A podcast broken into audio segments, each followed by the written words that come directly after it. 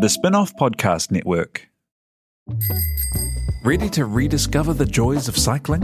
With over 300 kilometres of cycle paths across Tamaki Makaurau, jumping on your bike and going for a ride is such a fun way to discover the city from a different perspective.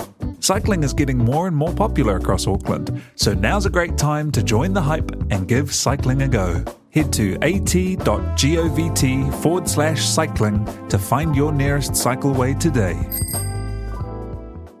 Are you making the most of your KiwiSaver investment? Generate is an award winning KiwiSaver provider with a track record of strong long term performance. Making a smart decision now could add tens of thousands of dollars by the time you reach retirement. Book a no obligation chat with a Generate KiwiSaver advisor today at generatekiwisaver.co.nz slash get advice. A copy of the product disclosure statement is available at generatekiwisaver.co.nz. The issuer of the scheme is Generate Investment Management Limited, and of course, past performance does not guarantee future returns.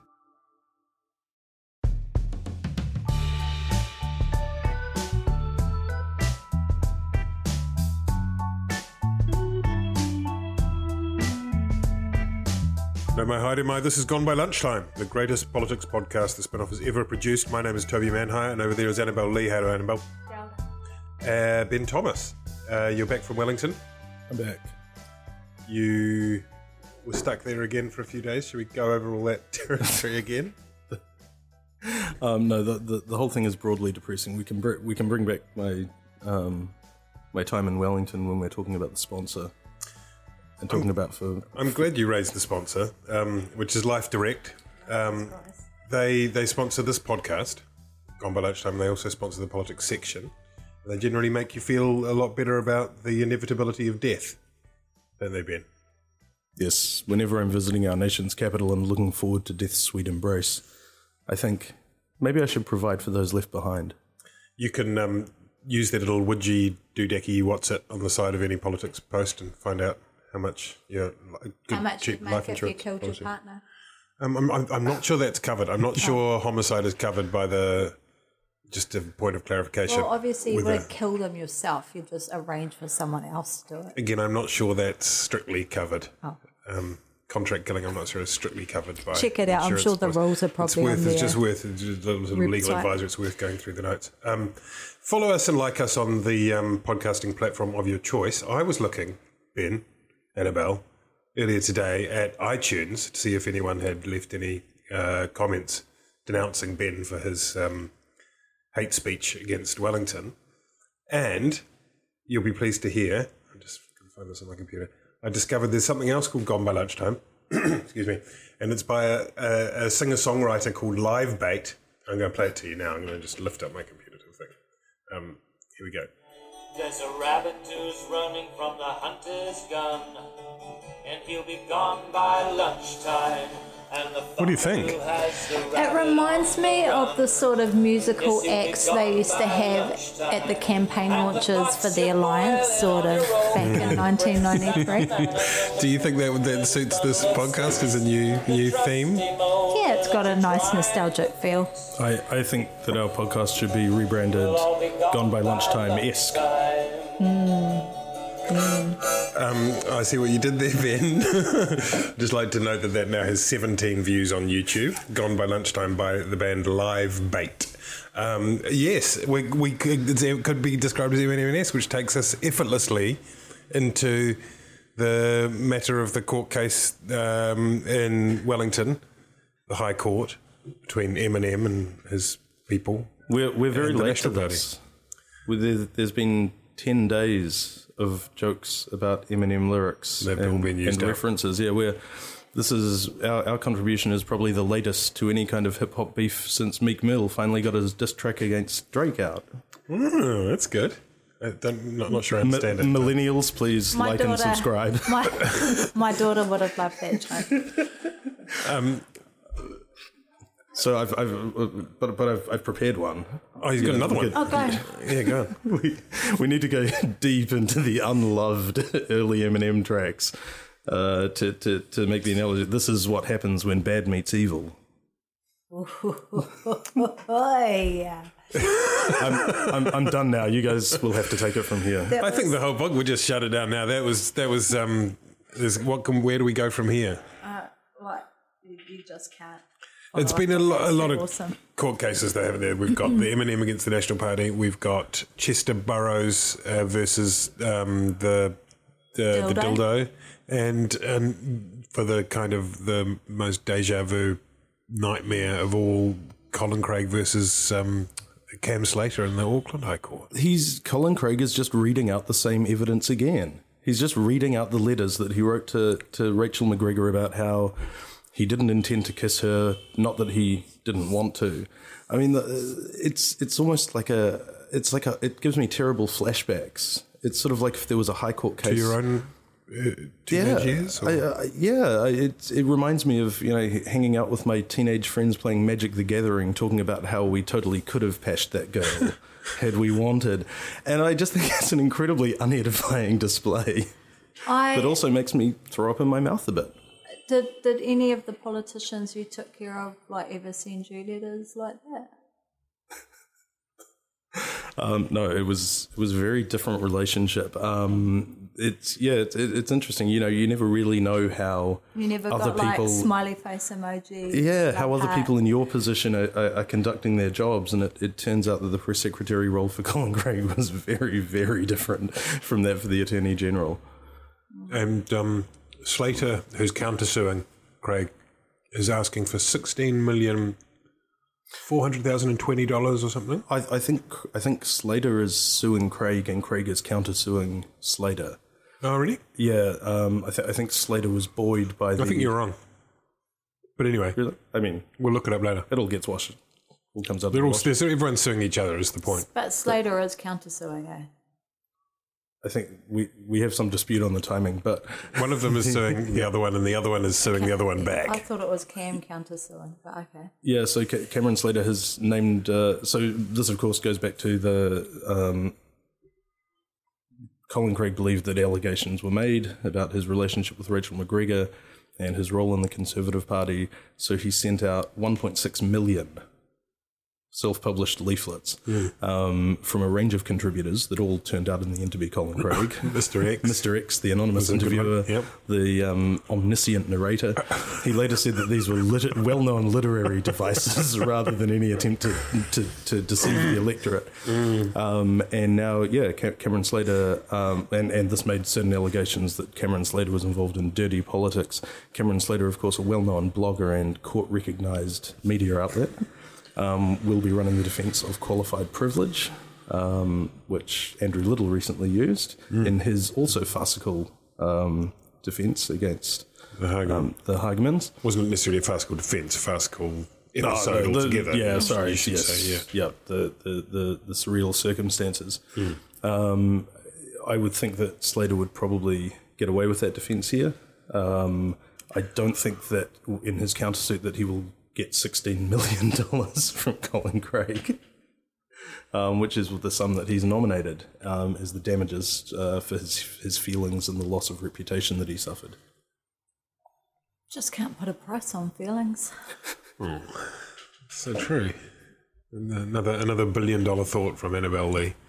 Um, meanwhile, Annabelle, in the um, hurly burly of politics proper, we've got um, Willie Jackson has been centre stage over the release of the Labour Party list for the September election, which was um, discussed by the executive what to do over the weekend. It was meant to be published on the Monday.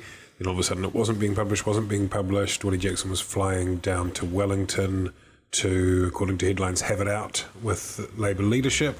And then it got published the next day with, what was, was it? Was it No Māori in the first 15, Willie at 21st, uh, and Kitty Tapu at, at 20 and Willow Jean Prime at 16. Kiri Allan. Yeah. Kiritapu Allan. Kitty Tapu Allen, yeah, yeah. She's just calling herself Kiri Allan now. I don't know. Is that their Let's make it easier for people like Ben And me. and, and Toby. So, phew, what was that all about? Well, Willie says that he didn't, um, that the list wasn't postponed because of him, and that he isn't a Suki Bubba as described by um, Paddy Gower. But he did say that um, that he was disappointed that there were no Maori in the first fifteen, and I think a lot of other Maori were as well, both inside and outside of the party, um, as you would expect in this day and age. And if you go back and you look at um, Labour's list since 1996, this does appear to have the lowest ranking number of um, Māori MPs. There's usually always been at least 10, uh, two in the top 10, um, sometimes three in the top 15. So We've, it's an understandable response, I would have we've, thought. we've talked before about the um, decision by the incumbent Labour Party, excuse me, MPs and the Māori electorates to withdraw from the list. And my understanding is that the quid pro quo was that there would be Māori list candidates promoted up to the very top of that list. And I think the, the, the, the Willie's uh, argument is that it wasn't necessarily so much about him as it was about the absence of those people up there. That's right. And I mean, we had Kelvin Davis on last month before the list was um, decided, and he asked him, you know, do you think there'll be two in the top 10? And he said, well, hopefully, yes. And, you know, I, I expect there'd be at least sort of three or four in the, in the top 20. And of course, that's not what's come to pass. But what I think is interesting is the spin that, you know, Māori should celebrate because Labour um, will have the largest Māori caucus um, ever, you know. A third, a third Māori. a, a is- third is the suggestion. Māori. Yep. But I, I think they need to be careful about how they spin that because it appears that they could be playing into the Māori Party narrative, which is that Labour takes the Māori seats and the Māori vote for granted. And if you're if you're counting your votes before they've been cast, um, it, it could appear that way. So I, I got a tweet from someone the other day saying, "Why aren't you should be celeb? I can't understand why you're not celebrating this." Well, traditionally the celebrations are after the election, not before. So. You're laughing, Ben. Yeah, I think this is funny. I thought that was a good line. Um, Thanks. yeah, I, I mean, in terms of the effective list, um, because of the high number of Maori who are in winnable or safe bet seats for Labour, they, you know, the expectation, barring disaster, is that they will have a very high proportion of Maori in the, the caucus after the election. So I, I don't necessarily think there was any huge betrayal there. The the Labour Party was obviously balancing a lot of things.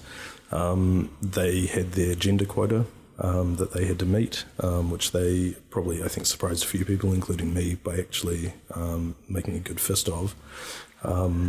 You know, they, they managed to successfully kind of shunt these dinosaurs like Trevor Mallard further down the list than I think a lot of people expected.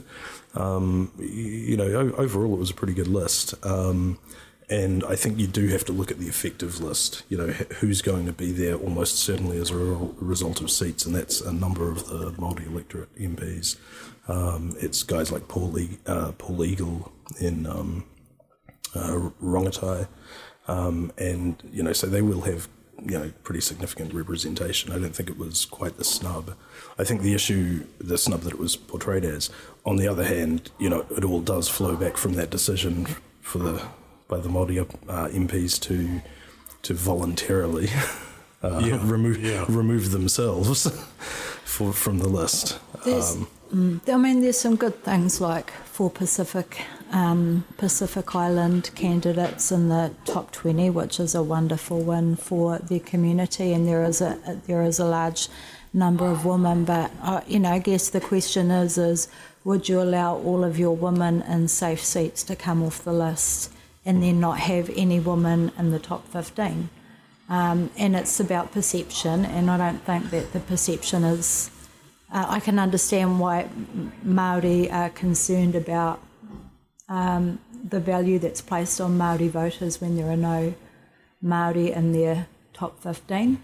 And in terms of the overall issue of equity, like there is a gender balance and you know, minority groups and all of that, but um, they seem to have done it really well, except when it comes to Maori. And I just don't understand why you couldn't have someone like Willow Jean Prime and Kiritapu Allan, who are women and Maori, further up the list.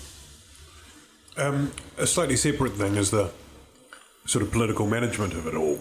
and having having having having trailed the announcement of the list on the Monday morning, then having to delay it, and everyone focused on this while the government was under pressure over Pike River at the time, and then more recently, Andrew Little struggling to articulate a position on charter schools, given that Willie Jackson runs a charter school.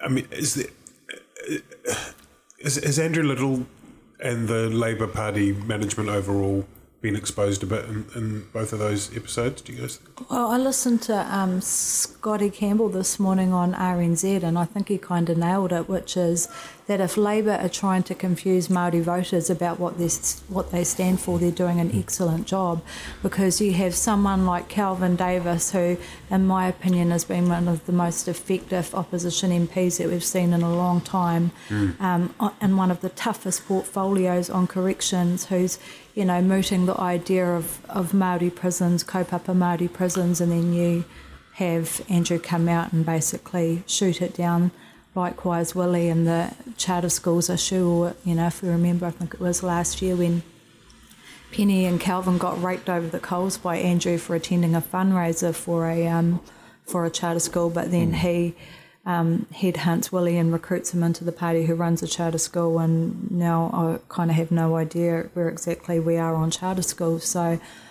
I, I think, yeah, Labor needs to be perhaps a bit more mindful of how some of these messages are translating into the community? Well, in terms of the list announcement, Labor faces challenges that some of the other parties don't have, in that they have this sort of central committee that gathers over a weekend and they all sort of bid and compete and jostle to get their chosen candidates kind of in, into into winnable places and there's winners and losers from that process but what it also means is that there's a huge number of people who actually know what the list is, is you know while it's being decided, um, which you don't have you know in these much more sort of um, centralised um, processes for other parties. So that means that you know the clock starts ticking as soon as they kind of call it a day at 5 p.m. or whatever, and things start to leak out, like the fact that Willie Jackson was at 21 and was none too happy about that. Um, I think Labor did a pretty good job of tidying it up. It was only one day. And then they had Willie out there, you know, talking about how incredibly happy he was and, you know, exchanging barbs and insults with Paddy Gow, which is probably good for both of their brands. So uh, the I, I, I, don't think this was a I don't think this was a big failure or hiccup for Labor at all um, in terms of the list announcement. Um, in contrast, I think the charter schools thing um, it shows that Labor is all at sea on this. Um, Labor's official position is that they won't start any new charter schools, but they'll kind of grandparent the ones that currently exist. And you know, as as Peeni Henare said, if if something's working, why would you change it? And conversely, if something is so terrible that you don't want it to ever start in your, your country again, you know, why would you maintain these things? I just thought on uh, listening to um, listening to Morning Report, whenever it was yesterday, when um, Andrew Little was on with Susie Ferguson, and his attempts to get away from the question of will you close these charter schools just seemed to me surprisingly terrible. Like he just he just is he, he he was so far away from answering the question and failed even to come up with one of those kind of routine bridging mechanisms, which was I'm not going to announce uh, policy on the hoof, or mm-hmm. this is this is there are details we'll need to iron out, or even the Winstonian.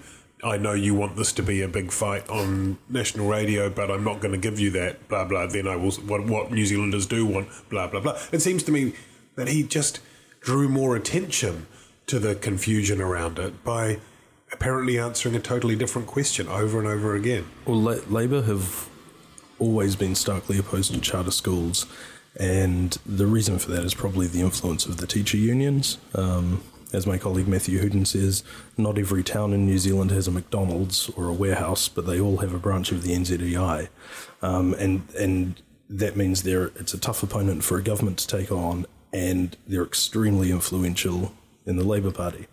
So Little can't kind of afford to prevaricate uh, or, or, even be ambiguous with his own party about this. He can't give an inch on it. yeah, that's right. right. But, but at the same time, he can't be in open warfare with Willie Jackson, who's not going to put at risk any of the any of the projects that he's developing in, in Auckland um, as a result of an election campaign.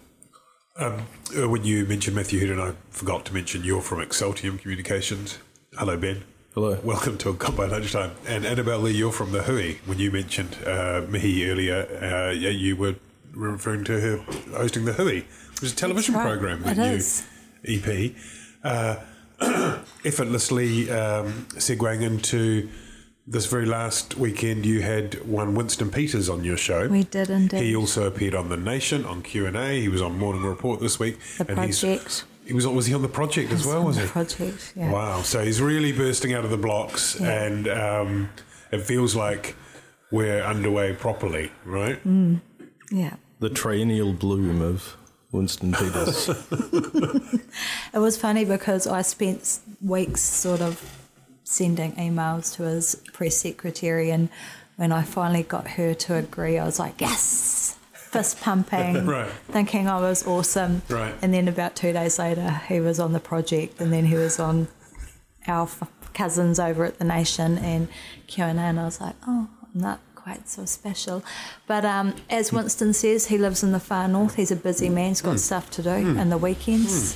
Those fish don't catch themselves, Toby. So um, he prefers to knock them, knock a whole lot of birds off with, with one stone. And how did he do? How did he do? Do you think? Oh, he's, you know, he's been in Parliament since 1978.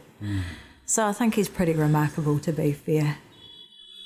Ben, I didn't watch him on Q and A, so I can't comment. But he was great with us. on the Q and A, he was he was sort of he he he he walked all over poor old Corin Dann. He's a he's a he's a tr- tremendously good interviewer, but. Um, uh, Winston did his old trick, and then he did the, his thing at the end. He was so furious the whole time, just furious and just fulminating. And then at the end, he goes, you know, it's that kind of everything is just oh, no, no, no, out of character. He, he enjoys the sport of it, but no, he was um, delightful with Mihi.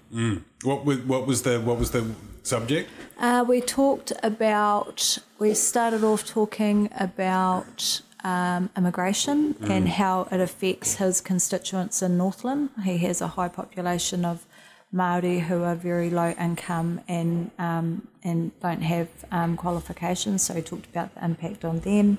He talked about Te Ture Whenua Māori um, and the rela- uh, our relationship with Australia. And then we asked him who he thought would be the first Maori Prime Minister, and he reminded us that there has already been two, um, Sir James Carroll, and of course uh, the Right Honourable Winston Peters.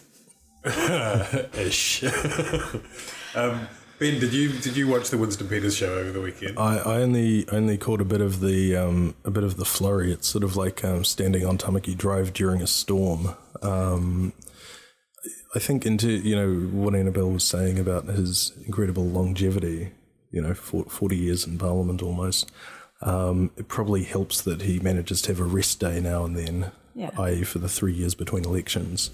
Um, but he really knows how to time his run. He's tabled tabled a lot of documents in Parliament in the interim. I'll have you know, a lot of documents. He, um, yeah, look, I mean, he's timing his run consummately, as he always does. Um, I, th- I think we've barely even gotten started. Um, and he's signalled that he's really going to ratchet up the rhetoric from the, the last election campaign. Um, I think I've described this as his greatest hits tour. So we're going to get Asian immigration from 1996. He's already started rattling that off. Um, we can't be far away from the Muslim Viper threat of 2005. Uh, refugees, I think, will probably be on the agenda. Um, he's been talking about, you know, the, the you know, cr- crime, and that kind of thing. Um, so, you know, I, I, I think what's actually what I find interesting is that this year he's actually departed a little from the playbook, and that he's actually started attacking. He's he's combined his two favourite topics of immigrants and railing against the media Yeah. to attack foreign-born journalists. Yeah, that was pretty. That was pretty disgraceful. It was it, it was it was very it was disgraceful. It was very cynical, and it was very effective. It, you got him on one news um, Yeah.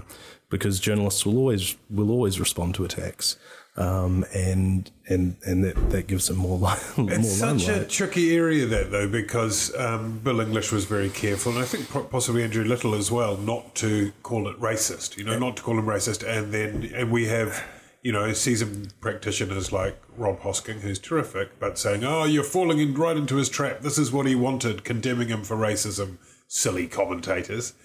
I'm paraphrasing, but what are you? What are you to do? Do you instead go, "Oh, well, just just just let him get on with his crazy little Uncle Winston racism"? You know? No, I mean, that, what- that's what- right. what- It's uh, it what do is you do? it is very similar to the Trump campaign, where you know he he can proceed to do more and more outrageous things, and you either implicitly condone it with silence, or you draw more attention to You it by attempting it. to Yeah. by attempting to um to, to challenge it. Now, I think that the I, th- I, th- I think that right now our politicians are definitely on the side of trying to um, dampen the flames by not giving it oxygen, which also dovetails nicely with their strategic objective of not alienating Winston before the election, because the chances are either Labour or National will need him to form a government. So um, we could put uh, their their kind of um, mute, muted response to this kind of thing down to um, canny political strategy or to cravenness, and I Yeah. think both play a part. Do you think there's a line beyond which is there a line Annabelle that uh, Winston could cross where one of the main parties would say, actually, you know what, or the Greens for that matter, would say, actually, you know what, we don't want to, we don't want to have a bar of this. Do what John Key did in 2011, 2008. 2008 was it, Yeah. and rule them out. I don't think so. No. Perhaps the Greens, but um, but I, I don't believe Labor or, or National will find themselves um, will will have that luxury this election. I imagine. And Winston has also promised that he will stick on the helmet and the flashlight and go into Pike River Mine. Um, that story In pinstripe overalls. that story, that story, um, the little hammer, you know, just chit, chit, chit, chit, chit. that story re-emerged when, hey, hey, um, I can't, I can't describe what Annabelle's. I mean, he's he's very busy in Northland. I, I imagine he'd, he'd sent in a few list MPs first just to make sure it was safe. It's not a funny story. No. Uh, TV3 broadcast some footage which uh, we don't think had been screened before. Maybe parts of it had, which um, showed um, a couple of people at the one end of the entry part of the drift and a robot, and the robot didn't emitting some steam or smoke, which didn't create a flame, and it returned that subject to the foreground. Ben, is Pike River alive? campaign issue going into the election? Is it? Is it? Is it? Is it going to be a problem for Bill English? I don't like to talk about Pike River in terms of you know political optics um, because I think too many people have kind of you know diverted it into that kind of area. Sure. Um, I- think that the opposition parties are wrong when they say that there's some kind of government cover up or that the government's forgotten about the families. Um, I did a bit of work um, involving Pike River and the Royal Commission, and so I've, I've been down to Greymouth, you know, had meetings, that sort of thing. And I don't think that anyone, you know, the, what's for, first and foremost with everyone in government, and I know people who are dealing with it now, is always, you know, the feelings of the family and, and bearing in mind, you know, what they went through, um, you know, on that day and subsequently.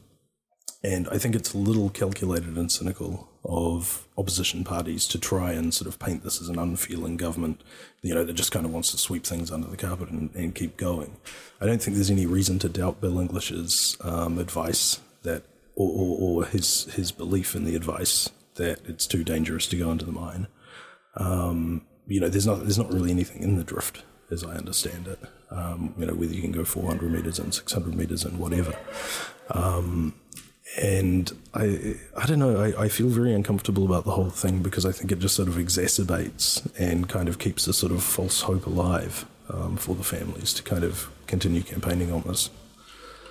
But the experts say that you could have a possible re-entry. So I guess as long as you have a group of what appears to be highly knowledgeable people that say a re-entry is possible, there's always going to be those lingering doubts for families. And I think the very least that they're owed is um, is all of the information that's at hand, and that includes the unedited versions of whatever videos have been made. And I thought it was interesting listening to Checkpoint the other night when they said they'd put in an, an urgent OIA request to find out who had decided which parts of the um, video should be edited and presented, and that information um, doesn't actually exist. So I still think there's a lot more questions to be answered Yeah. um, about the Pike River issue.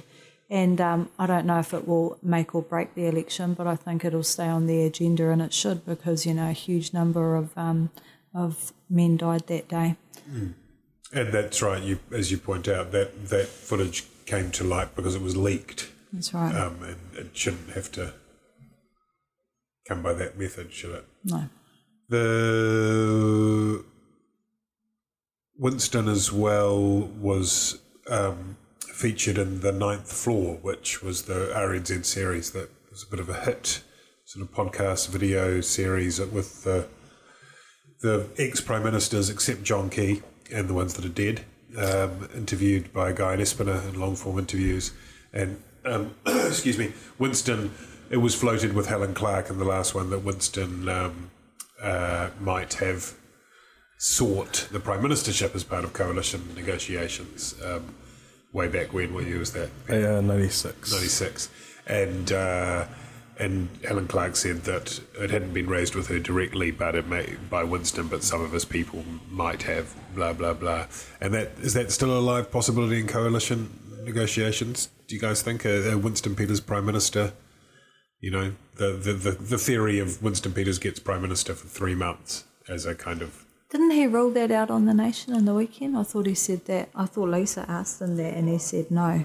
I don't know. If He's, he he said no a lot in his career. you don't necessarily rely on that. It's like the. It's. I mean, Andrew Geddis wrote a, wrote wrote a piece for us some time ago saying it's the sort of Borgen theory, whereby the, the prime minister doesn't have to come from the the largest party. Yeah, well, that, well, that's right. Uh, as, as per a piece published on the spin-off um, this week, you know, there's no such thing as an elected prime minister in New Zealand. Oh yeah, Um, that piece. and, and, and particularly within an MMP environment, it's very difficult to say the public has called for this person to be prime minister.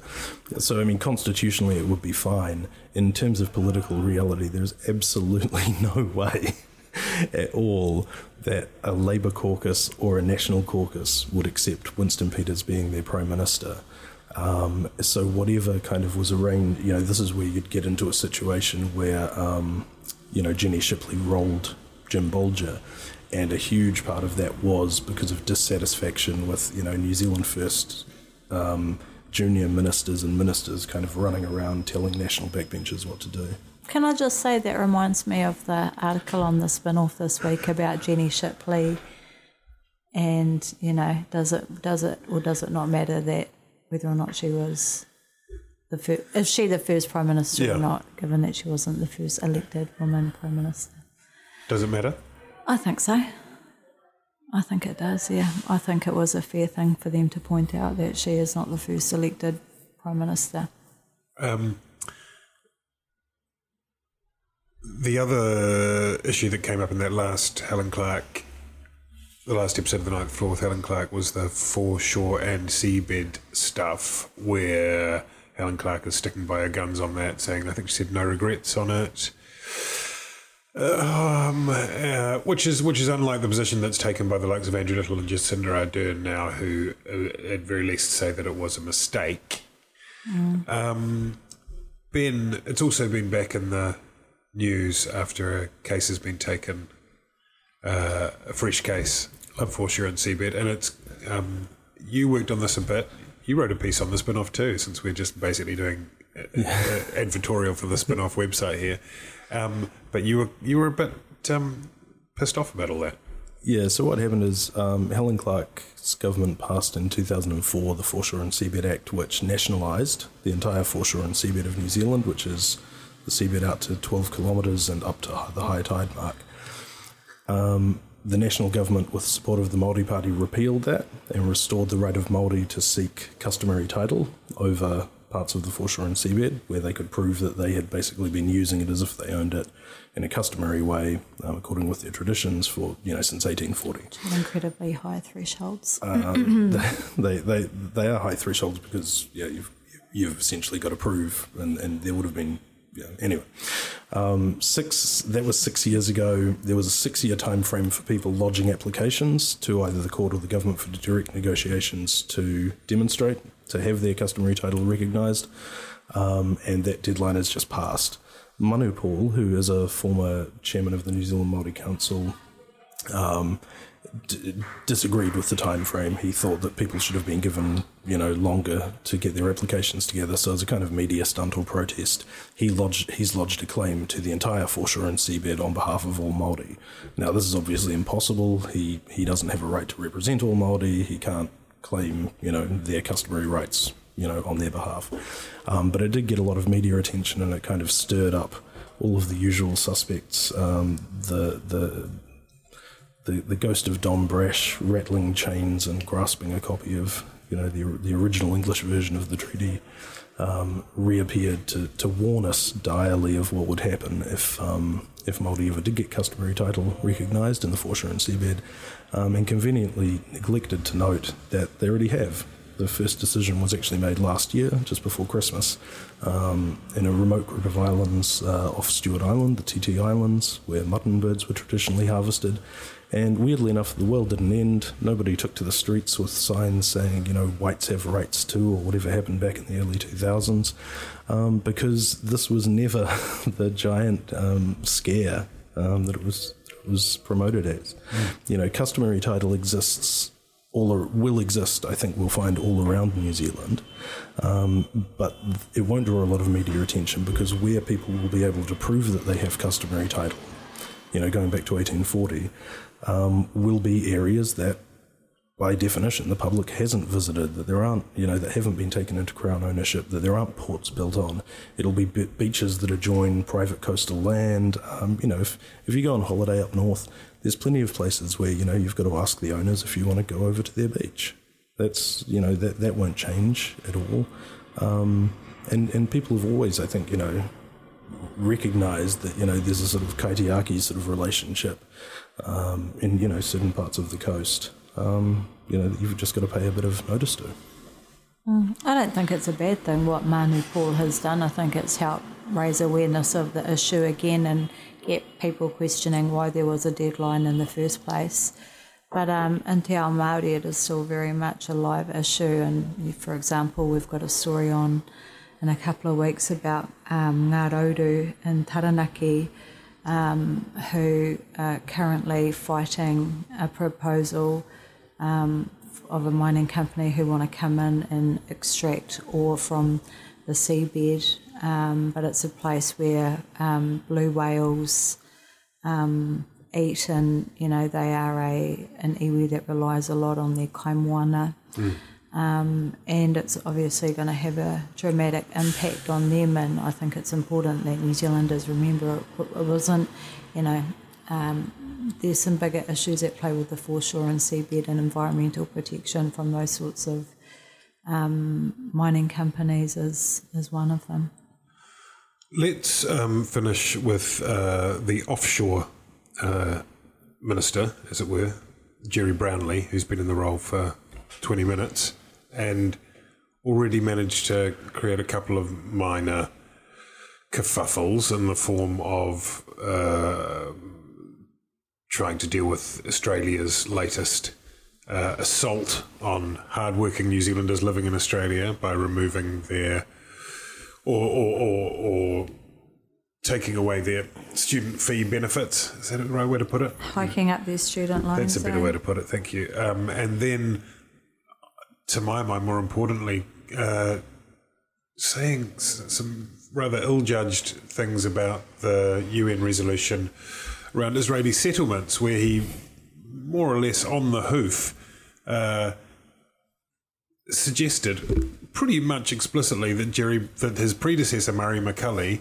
had gone too far in supporting the, the UN resolution. Unbelievable. Murray McCully had just finished negotiating peace in the Middle East, and then Gerry goes in and screws it all up. Yeah. Right on the brink. Right on the brink. You're going to defend Gerry Brownlee, aren't you? Yeah, look, I'm, I'm a Brownlee booster. I, I, I mean, you know, we've got to get a bit real. You know, We've got to get a bit as, real, As, as, you know, we're, we're we're a country that punches above our weight. You know, we're a moral leader of the world. Uranium on your breath and all. But in We're re- irrelevant. In in reality, as Gerry Brownlee said, you know, peace in the Middle East will come when the Israel, when the when the Israelis and the Palestinians decide that they don't want to kill each other anymore.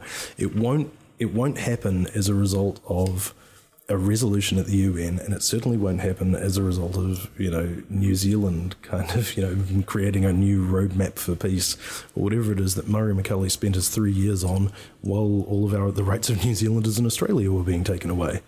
that eh, notwithstanding all of that, it is somewhat alarming when the person who's in charge of the foreign affairs portfolio just suddenly kind of screeches on the handbrake on whether or not you think it's something that New Zealand should have expended a lot of time on. They did. It was. It's not some minor detail. It's also fucking Israel Palestine, which is you know the of the last fifty years probably the mainstay hot hotspot in international relations. It seemed quite surprising that he would.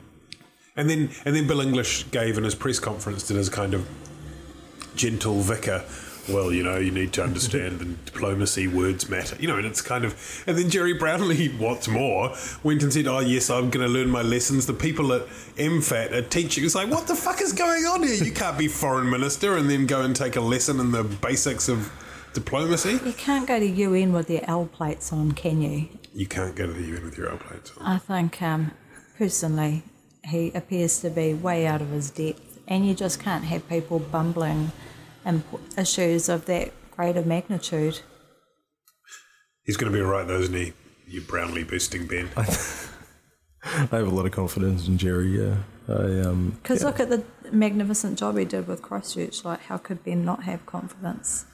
Well, there's different, a lot of different views on, on that. I mean, you know, in, in terms of his his his performance and his electoral performance has been really strong. And yeah, the Christchurch went from being a Labour city to a national city in the in the teeth of the greatest disaster it ever faced. And I think Brownlee critics, you know, have to contend with that. That maybe they don't represent all people in Christchurch. Seriously, he's got to be on a bit of a short leash now, and you would think that. Uh, I mean, given that, I mean, clearly he's a very I mean, smart ma- guy, maybe maybe but he may have a few temperament issues, right? Um, he, he, you don't necessarily want as your foreign minister someone who always speaks their mind. Mind you, the foreign secretary of Britain is Boris Johnson, so you know what? Who knows what's going on in the world, really? I mean, I mean, this is a broader point actually. That um, nine years into a government, everyone, um, politicians, staffers, are kind of getting shifted around, and there's less institutional knowledge. Um, you know, so, some of the sort of arcane details like words matter um, might might go awry, astray. Um, you know, pe- pe- th- th- there isn't that same sort of level of understanding of how you know, we, we, when you get kind of you know late, late in the piece and people are just being kind of moved around like chess pieces. Um, you know, as distinct from say at the beginning of the government, Tony Ryall had spent say five years as health spokesman, and then he becomes the health minister. Then after that, you know, his replacement, Jonathan Coleman, has not spent nearly as much. I mean, he's a doctor, but he's spent n- nowhere near as much time, you know, understanding the system. Um, and and so I, th- I think there is a potential for you know these kind of mishaps to happen, you know, as governments get older. Um, but I, I don't think it's a huge thing. Gerry will find his feet.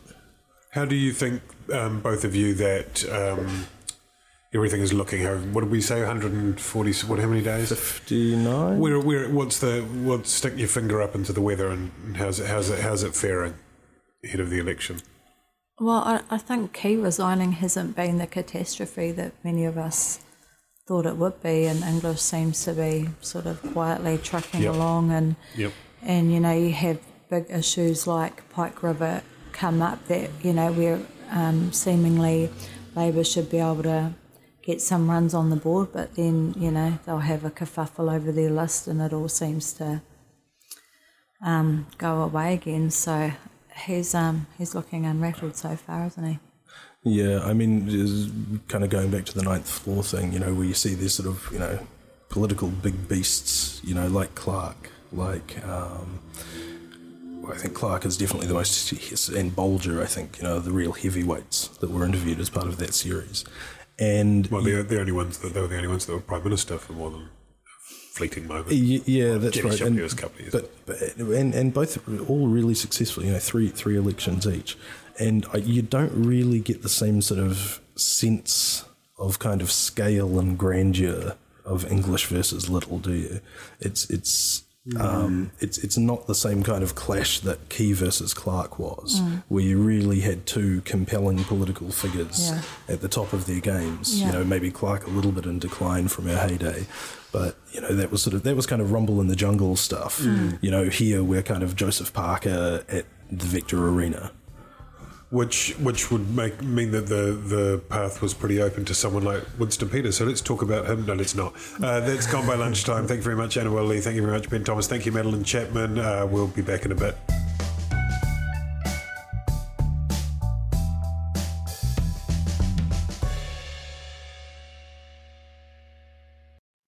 Kia ora e te iwi, Te Butler here, podcast manager at The Spinoff.